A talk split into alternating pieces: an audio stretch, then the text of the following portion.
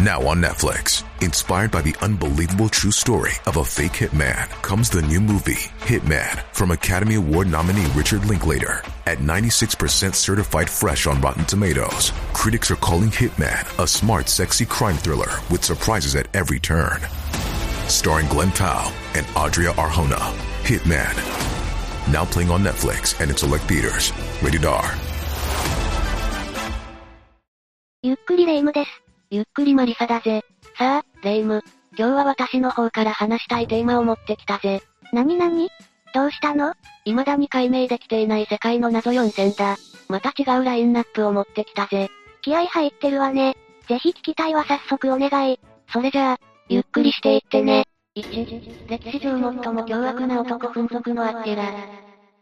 それじゃあまず最初の紹介は、ヨーロッパを暗黒時代に突き落としたと言われる民族、奮属について紹介していこう。奮属まさか、今、レイムが思い描いたくだらないギャグは、全く関係ない話だぜ。いきなり釘を刺してくるのね。当たり前だろ奮属というのは4世紀から6世紀にかけて、中央アジア、コーカサス、東ヨーロッパに住んでいたとされる遊牧民のことだ。アッケラとは奮属の王様のことなのさ。歴史上、最も凶悪な男なのよねああ、奮属は惨殺と略奪を繰り返していた。当時、敵対関係にあったローマは奮属のことを本物の悪魔だとみなしていたくらいだ。アッケラの猛攻は神の災いとか神の無知と、形容していたという話もあるぜ。一体何をしてそんな風に言われてしまったの？もう色々野蛮すぎるんだよ。彼らの前では無抵抗は何の意味もなさない。毛皮製の粗末な服はボロボロになるまで着込んでいて、走らせている馬は痩せ細っている。また粉属は赤ん坊の時に皮膚をあえて傷つけているため、顔に変な模様もある。その他にも数々の謎があるとされているんだ。まだ謎があるの？実際粉属とは一体何者だったのか？ってことさ。4世紀のローマ帝国の歴史家であり軍人、アンミヌアヌスという人物によれば、粉属は氷結した大会に近い北方からやってきたと話していたらしい。この話が本当であれば、北極海周辺の民族だった可能性が出てくるよな。そんな寒い地方から略奪をしに来るだなんて。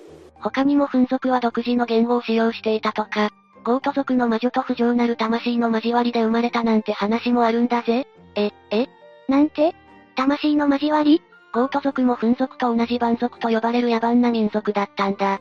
しかしゴート族もフン族の襲来によりゴート王国も滅亡に追いやられてしまい、結果的に生き残った者たちは皆、フン族の勢力下に置かれるようになったのさ。その過程でそのゴート族の魔女と魂の交わりをしたってことなの？おそらくはそういうことなんだろうが私はこれは当時のローマ帝国の人々が、皮肉を込めてそう言ったんじゃないのかと思っている。ちゃんと理由とかあるの？もちろんそう考えられる理由はあるぜ。実はローマ帝国とゴート族も敵対関係にあったのさ。そんな中、フン族もローマに対して侵攻を始めたんだ。ということは、ローマ帝国は二つの敵を相手にしていたってことなの？いや、時系列的に話すと粉族がローマ帝国に侵攻を始めた時には、すでにゴート族の王国を滅亡させ生き残りを配下にしているからな。でもローマ帝国としては粉族に対して明確な対抗手段を持っていなかった。話を聞いてる限りじゃ戦って勝つのは大変そうだもんね。また粉族もローマ帝国に対しては脅迫をして、得をしようとしていたからな。正面切っての戦いではなく、心理戦をひたすら行っていたんだ。宝物をしろ一度は粉族の捕虜となったものの、脱走したローマ兵を返せ。また粉族から脱走したものの返還。いろんな要求をした。もちろん殺戮を繰り返しながらな。どうせしつこくやってたんでしょうね脅迫を繰り返しながら武装していない修道院を襲撃しては無意味な惨殺を繰り返した。街も焼いた。このような蛮行はローマ人に多大な恐怖を与えたはずなんだ。しかし蛮行はゴート人も行っていたことでもある。そこでローマ人はゴート族がフン族の配下に置かれたことを揶揄するように、ゴート族の魔女と魂の交わりをしたなどと言ったんじゃないかと思うんだ。ローマ人からしてみれば命がけの揶揄だったでしょうね。でもさ、アッティラはその後、ゴート人の女性と結婚をしているぞ。そうなの？名前はイルディコ。絶世の美女だったらしい。ただし、アッティラとイルディコが結婚式を挙げたその日の晩、アッティラは鼻血を出して絶命したという。もしかして、イルディゴさんが何かしたんじゃないの？いや、イルディゴは何もしていない。死因は突然死だそうだ。いきなり偉大な指導者を失った粉族は行き場を失い、いわゆる粉帝国は終わりを告げた。今となっては、粉族というのはあらゆる遊牧民族の複合体なんじゃないかという説が、出回るくらいに謎が深まっている。どういうことなの？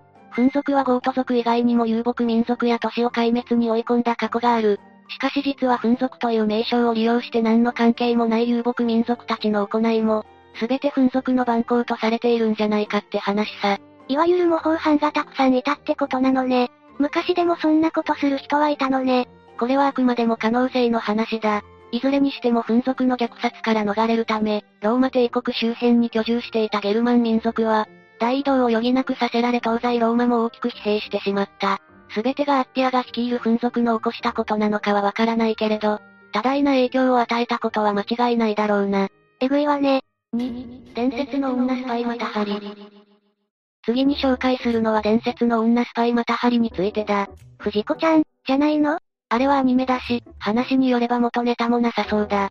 今回私が紹介したい女スパイっていうのは、第一次世界大戦の前後の話だ。またハリというオランダ人がいた。オランダ人長崎に来たペリーしか思い出せないわ。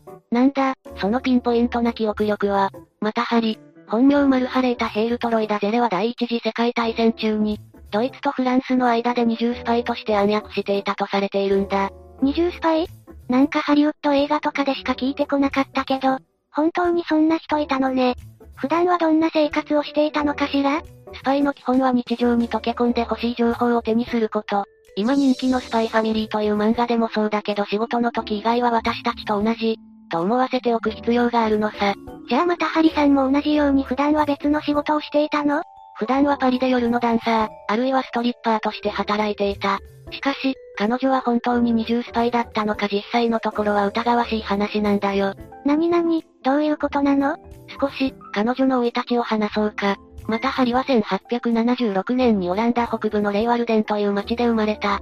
親が事業経営を成功させており、裕福な家庭に育ったまたハリだったが、彼女が13歳の時に経営していた会社が倒産した。その後両親は離婚し、母親についてゆくも2年後には母親は他界してしまい、またハリは後見人に引き取られることになった。すでに壮絶な人生の序章を感じるわ。事実上、一人ぼっちになってしまった彼女は勉強に励んで自ら生きる力を手に入れようとするが、彼女の美貌がその人生を狂わせてしまった。な、何があったの？勉強に尽力していた当時は将来、幼稚園の先生になろうと考えていたらしいが、転校した先の学園長によってセクハラを受けまた別の学校へと転校することになった。しかし彼女にとっては転校したことよりも、先生を名乗る者からセクハラを受けたことにより、幼稚園の先生になる夢を持ち続けられなくなったんだよ。今の私たちで言ったら中学生くらいでしょ？そりゃ学校の、しかも一番偉い学園長からそんなことされちゃったら、何も信じられなくなっちゃっても仕方ないわ。そして彼女は結婚という道を選んだんだ。今じゃ考えられない方法だけど、当時は新聞に結婚相手の募集欄があったんだ。マジで？日本も取り入れたらいいのに。それでも頭だけの化け物と結婚したがる奴はいないぜ。で、またハリはその募集に応募してフランスの軍人と結婚し二児の母になった。幸せそうじゃないの？でも理由は定かではないが離婚をしており、おそらくこの時親権も奪われている。その時、彼女はショービジネスに身を投じたのさ。それがダンサーの道ってこと？そうだ。でもさ、ダンスって意外に難しいし運動神経というか器用さというか、そういうのも必要になるわけさ。でも彼女はそんな技術は何も持ち合わせていなかった。なのに彼女は人気者となったんだ。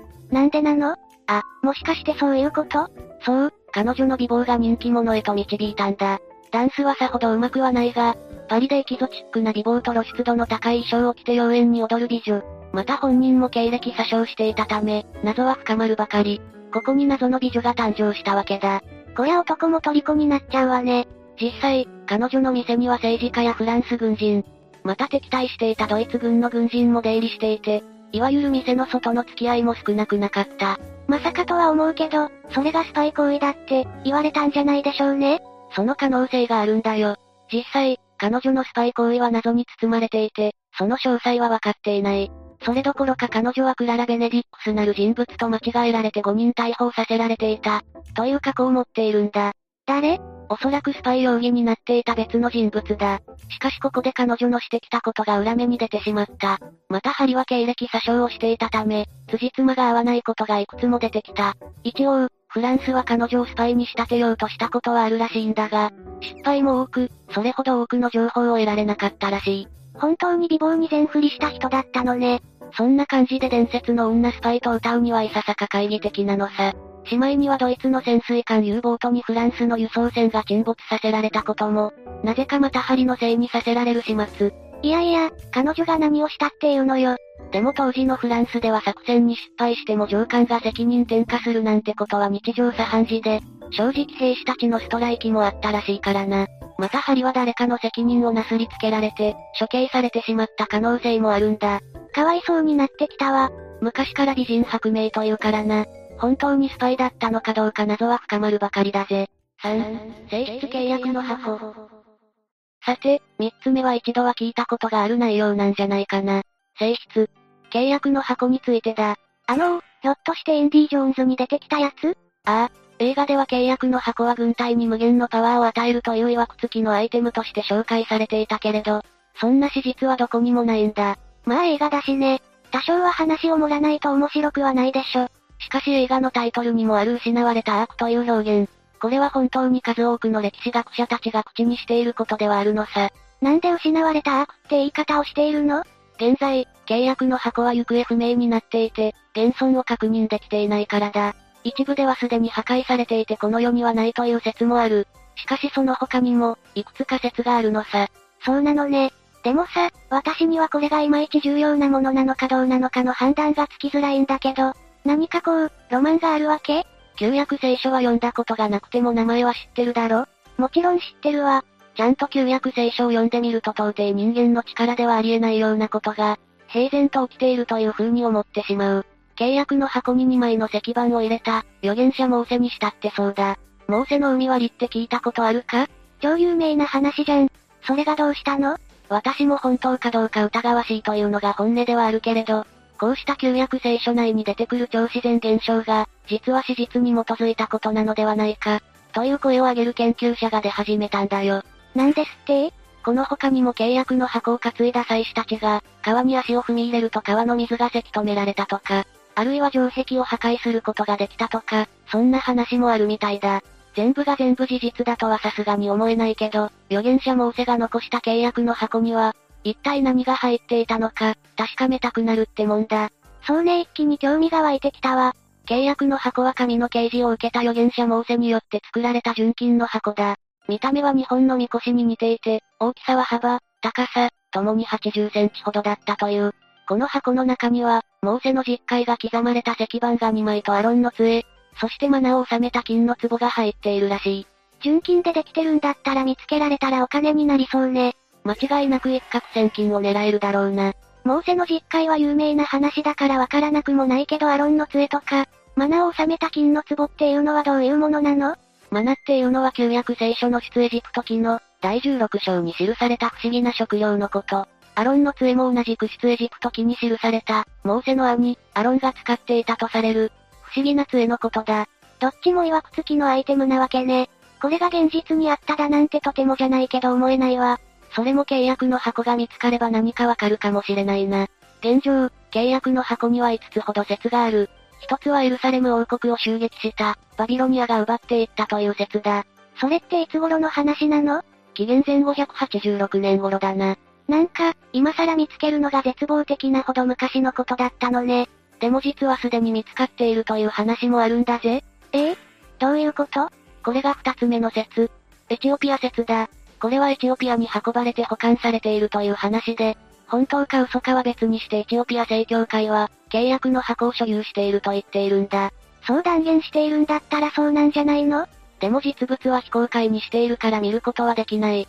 それに現状、契約の箱は見つかってないことになってるから、多分エチオピア正教会の主張はそもそもスルーされてるんじゃないかと思うぜ。これだけ SNS が発展した今の時代でも、非公開にし続けるって、確かにうさんくさく感じるわね。この他にもアフリカ南部に位置する、ジンバブエにあるんじゃないかとか、1119年に創設されたテンプル騎士団に回収されたとか、ツタンカーメンの墓から出土したとか、いろんな説がある。でも、はっきりと見つかったという報告はされていない。今もどこか別の場所に埋まっているか、誰かが隠し持っているか、それともすでにこの世にないか、ここまで来たらぜひ見つけてほしいわ。いや、マジで見つけてほしいって。神話が史実になる可能性を秘めてるなんてロマンがありすぎるぜ。4、トルコで発見されたソロモンの指輪。最後に紹介するのはトルコで発見されたソロモンの指輪についてだ。これは先ほどの契約の箱に続く超有名なアークと言えるだろう。時代もちょうど同じ時期だしな。説明もしやすい。名前だけは聞いたことがあるわ。でもさっきの話の続きとして聞けるんだったらわかりやすいわね。とはいえ、契約の箱の存在を記した旧約聖書を聖典とするならば、今から話すソロモンの指輪について話す内容は旧約義典と呼ぶべきだろうな。旧約義典？いわゆる偽物ということさ。偽りの著者名、あるいは本来の著者名を偽った書物という意味合いで使われる言葉だ。ここまで言えばお察しの通り、今から話す内容は異端と呼ばれる話になる。どういう話なの？ソロモンの遺訓に曰く、モーセに啓示を示した神、ヤハウェより命令を受けた。大天使ミカエルがソロモン王に授けられた指輪。それがソロモンの指輪と呼ばれるものなのさ。でも義典だって言うんだったら要するにフィクションなわけでしょ？それがな、実はトルコでソロモンの指輪らしきものが発見されたのさ。なんですって ?2017 年10月4日、A シザさんにこんなニュースが飛び込んできた。トルコはマスヤ州の地元警察が、とある墓場泥棒グループのアジトを固く捜索すると、その中にソロモンの指輪らしきものを発見したという。どうだったの？本物だったの？まだ調査中とのことだ。伝承によればソロモンの指輪にはダビデの星と、言われる六芒星が刻まれているらしい。しかし押収された指輪にはそのデザインがはっきりとは確認されていないし、何より中世に作られたものなのではないかという話もある。中世ってそんなわけないでしょ。もちろん、2000年以上前の話になるからな。デザインがはっきりしないことはあるとしても、間違っても中世に作られるわけがない。ただしこれもまだはっきりしないということで今後分析を続けるという話らしい。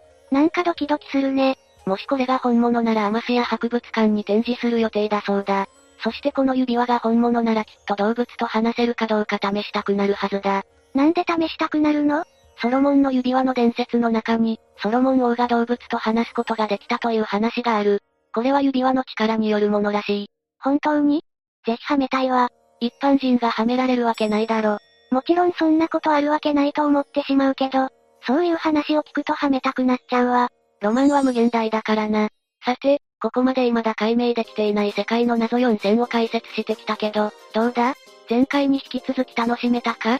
今回も面白いラインナップを用意してくれて楽しめたわ。この世界には本当に謎に包まれている面白いものが多くて飽きないわね。そう言ってくれてよかったよ。今後もいろんな世界の謎について解説してやるからな。楽しみにしててくれ。というわけで、今日の動画はここまで。動画が面白かったら、高評価とチャンネル登録をお願いします。最後までご視聴いただきありがとうございました。